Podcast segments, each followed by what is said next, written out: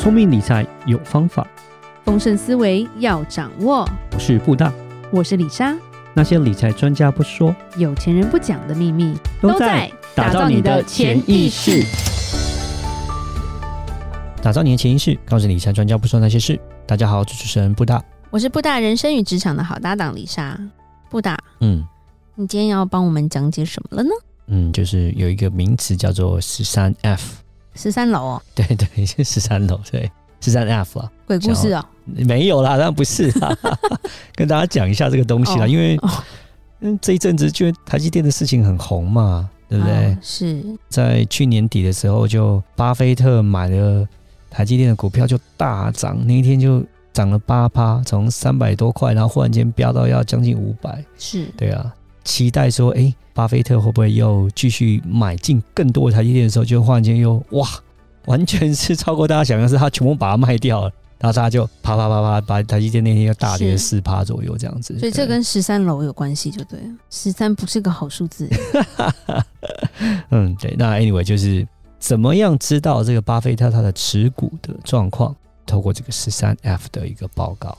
所以今天我们就是大概在了解一下，跟大家讲一下什么叫做三 F 的报告，这样子。哦，好，突然觉得好像有配音那种很悬疑的感觉。没有啊，也没有什么太特别，就是说，基本上这个十三 F 这个报告，就是美国证券交易委员会就是规定啊，就是说，所谓这种机构的投资人啊，那种管理资金超过一亿元的这种，嗯，那种美金的，一亿美金，对，一亿美金的这种投资机构，共同基金、避险基金，然后基金 whatever，哦，保险公司什么，他们管理的资金有超过一亿美金呢。他们每一个季度、每一季，他就是要公布他们所有持有的股票的部位，就是要给大家看。嗯，哦，我之前提到这样子，巴菲特他的波克夏，他有资金有超过一亿美金了，他就是每一季度他就是要公布跟大家看说，哎，我投资什么，我买什么。对，哦，每一季都一样。可能你有听过像是些什么索罗斯的，OK，、嗯、然后桥水基金啊，是，好富达啊，对对对，就全部他们都是一样，他们所有他们，因为他们都是超过一亿美金的这个投资机构，他们在每一季结束之后的四十五天之内，他就是要去公开说我买了什么东西，是，基本上是这个样子。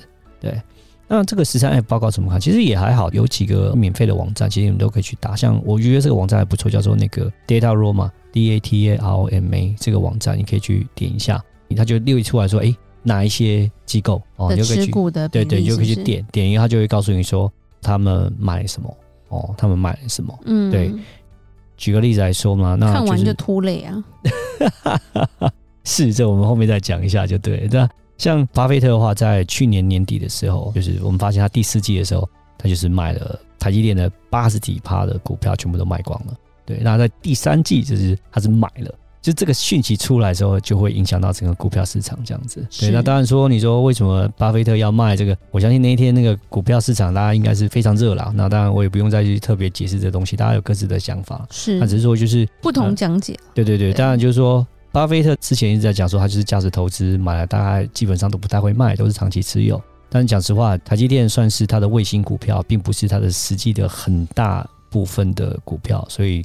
不是他的核心持股的话，其实也不一定说他会一直长期持有了。第一个这个问题，第二是在是说，可能他这个也不是他做决定，可能他下面专业投资人的决定了。因为他公司那么大，对啊，所以也有可能是因为地缘的关系、政治风险的关系，还有其实你也知道说，去年第四季其实尤其是科技类股，整个市场的氛围都不是太好。那再加上我们讲台积电也有政治上的风险，对，有可能有考虑到这些因素，他就持有的不是太久，一季度就把它卖掉这样子。嗯，对对对。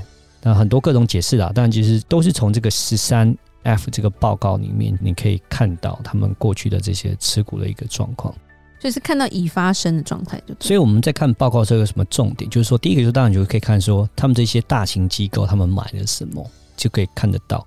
而是像我们去看网站的时候会发现啊，去年第四季度的时候啊，嗯，买最多的股票啊，发现呢，结果都是在买一些科技类股。OK。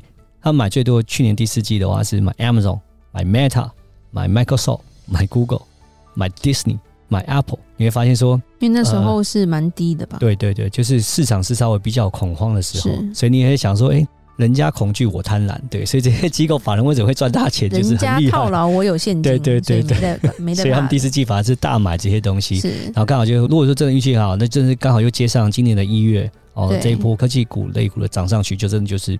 就赚到钱了。所以人家所谓的这种法人机构就是厉害。当大家在恐慌的时候，我就贪婪，对他们就反而是逢低买进，就看到这些机构法人真是蛮厉害的。这个就是可以一个参考值，就是说你可以看看说人家买什么，那我也可以当做一个借鉴去参考，说我是不是也可以买一些什么，是，然后我去做一些调整。但是呢，有一个问题就是你刚刚提到这个东西是有一点落后指标了，就是落后的一个报告了。对，嗯、这个季度已经结束之后的四十五天才做的，是 OK，所以有可能搞不好是他在十月初他就卖了。十月初卖了，或者十月初他就买了，然后我十二月底才知道。对，我是没有，不只是整个十，只是一月多你才知道，因为整个季度结束，季结束，你一月初你才知道。那一月初你要跟买的时候啊，对不起，too late，已经涨上去了，对，对，就会有这样的一个状况发生，就是啊，那如果你要去，或者是已经套牢卖不掉了，对，对，所以会有这样的一个状况发生。就像台积电这也是一样，就是说啊，那十三 F 报告 Q 三一出的时候，哇，大家有，而且这个市场的反应是非常的快，一看到这个东西，哇，速度就很快。现在股票市场是效率是越来越高，新闻一发出来的时候就暴涨了，你要去追，有时候都还来不及，对，对根本就追不及这样子。对，然后他卖的时候，哎、欸，你要再去卖也来不及，速度下就是这么的快。对，你要比人家早一步不太容易。你如果真的比他早一步，那就内线交易了，基本上、嗯、对，就是这样的一个概念。所以我觉得是一个还不错的一个参考价值，但是。你说是不是真的就是要跟着买？可能我们觉得还是要保持一个保守状态，因为它算是一个落后指标了，对，或者是比较慢一点。主要的目的应该也是他要提交这个报告，美国他会规管说看有没有一些什么垄断或者是内线交易的一个目的吧？嗯，对，不是让我们知道他买了什么，然后我们可以跟什么吧？是是是是是，基本上是这个样子。希望是这些机构法人能够让他们全部比较持续就是透明的一个状况下，比如内线交易情况下，所以。他希望他们都要公开这样子。那其实台积电这方面呢，我们可以稍微聊一下，就是说，虽然我们讲到巴菲特啊、伯克夏都已经减持台积电 ADR，但是其实我们在看到这个十三 R 的时候，其实在 Fidelity 或是那个 Bridgewater，呃，其实它是加码台积电的。十三对对，在十三 F 里面它是加码台积电的。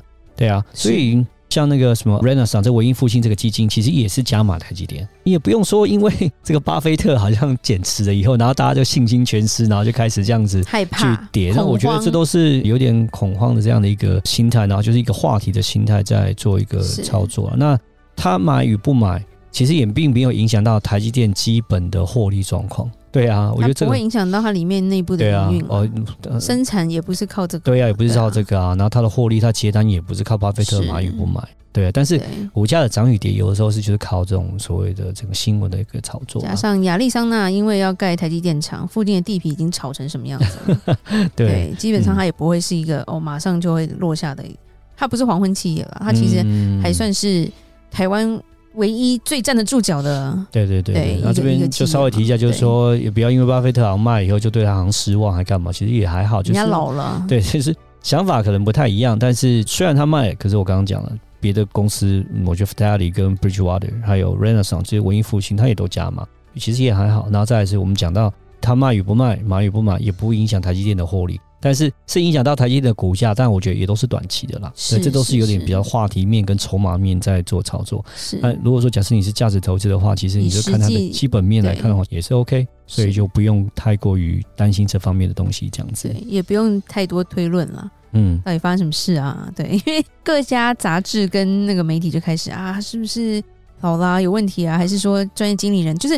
有的人挺他，有的人就在那边嘲笑啊，其实就是是没新闻写了吧？嗯、对，怎么都没有一些比较有价值的分析之类的。对，是是是。那十三 F 的话，我觉得你可能一个季度可以稍微看看，然后当然我相信，其实新闻每一次有一些比较耸动的东西，它应该都会告诉大家有个标题出来，就像台积电这次事情。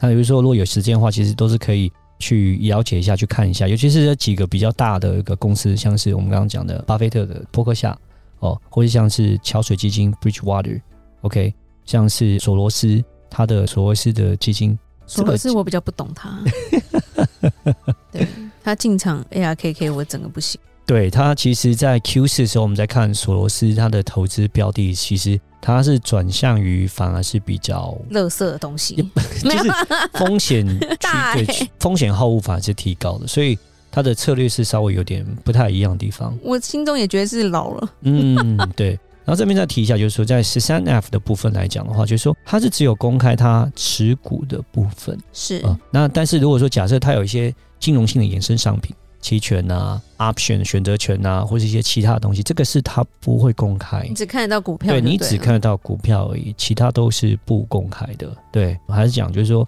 算是一个让我们一个一般投资人可以参考这些大户们他们的状况是如何。是，对，然后我觉得也是算是多一个参考价值，你可以去想想说他们大户在想什么。就像我刚刚提到的，大户们在 Q 四的时候，反而都是加仓加码。当大家股市大家在很害怕说到底会如何的时候，反而他们都是变相的去。贫穷限制了我们的想象。对，假设他们就搭上了一月份这一波的话，那讲实话，这些机构的投资人都是赚的饱饱的，对，也是非常的厉害这样子。但有一个地方要注意，就是说它是一个比较是属于落后指标啦，对，因为它都是一个季度之前的事情了，都已经结束之后，然后。除非你有内心交易，不然你根本就不知道它是这个样子的。所以你要完完全全跟着他买，那那我也不是很建议啊。对，我不是很建议。从中可能最多就理解他们的一些模式啦，对对，对，一些 pattern 啦，就看说，哎、欸，他们一直以来是怎么操作，对对对，然后他们关注的这些。方向方向大概都是哪一些这样子？对，对就你说从里面找到真正什么大名牌，那也很难。对，就是有点难，然后有点慢。讲实话是有点慢的，因为还是一样，这是一个上一季度发生的事情。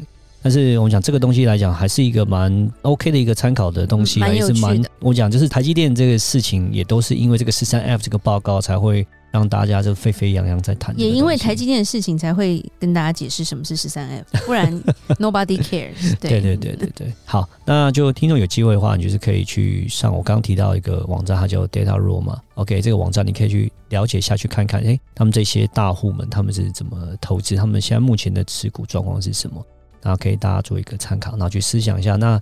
当他们在做这些持股的调整的时候，OK，你是不是也调整一下？是不是你的目前持股状况是不是跟着他们的方式有没有一致，还是说不一样啊？我觉得都是可以去思想一下，借由他这些资讯，你可以去调整一下你自己的投资方式，这样子。好的，谢谢布达给我们解释什么是十三 F，不是十三楼。那我们今天就讲到这吧。如果任何关于理财的问题，欢迎留言或寄信给我们。如果想要了解我们为小资族所创造的美股的一个小天地，请加入我们的社团，里面有更多更多细节跟资讯哦。打造你的潜意识，让你谈钱不再伤感情。我是布达，我是李莎，我们下次见，拜拜。拜拜。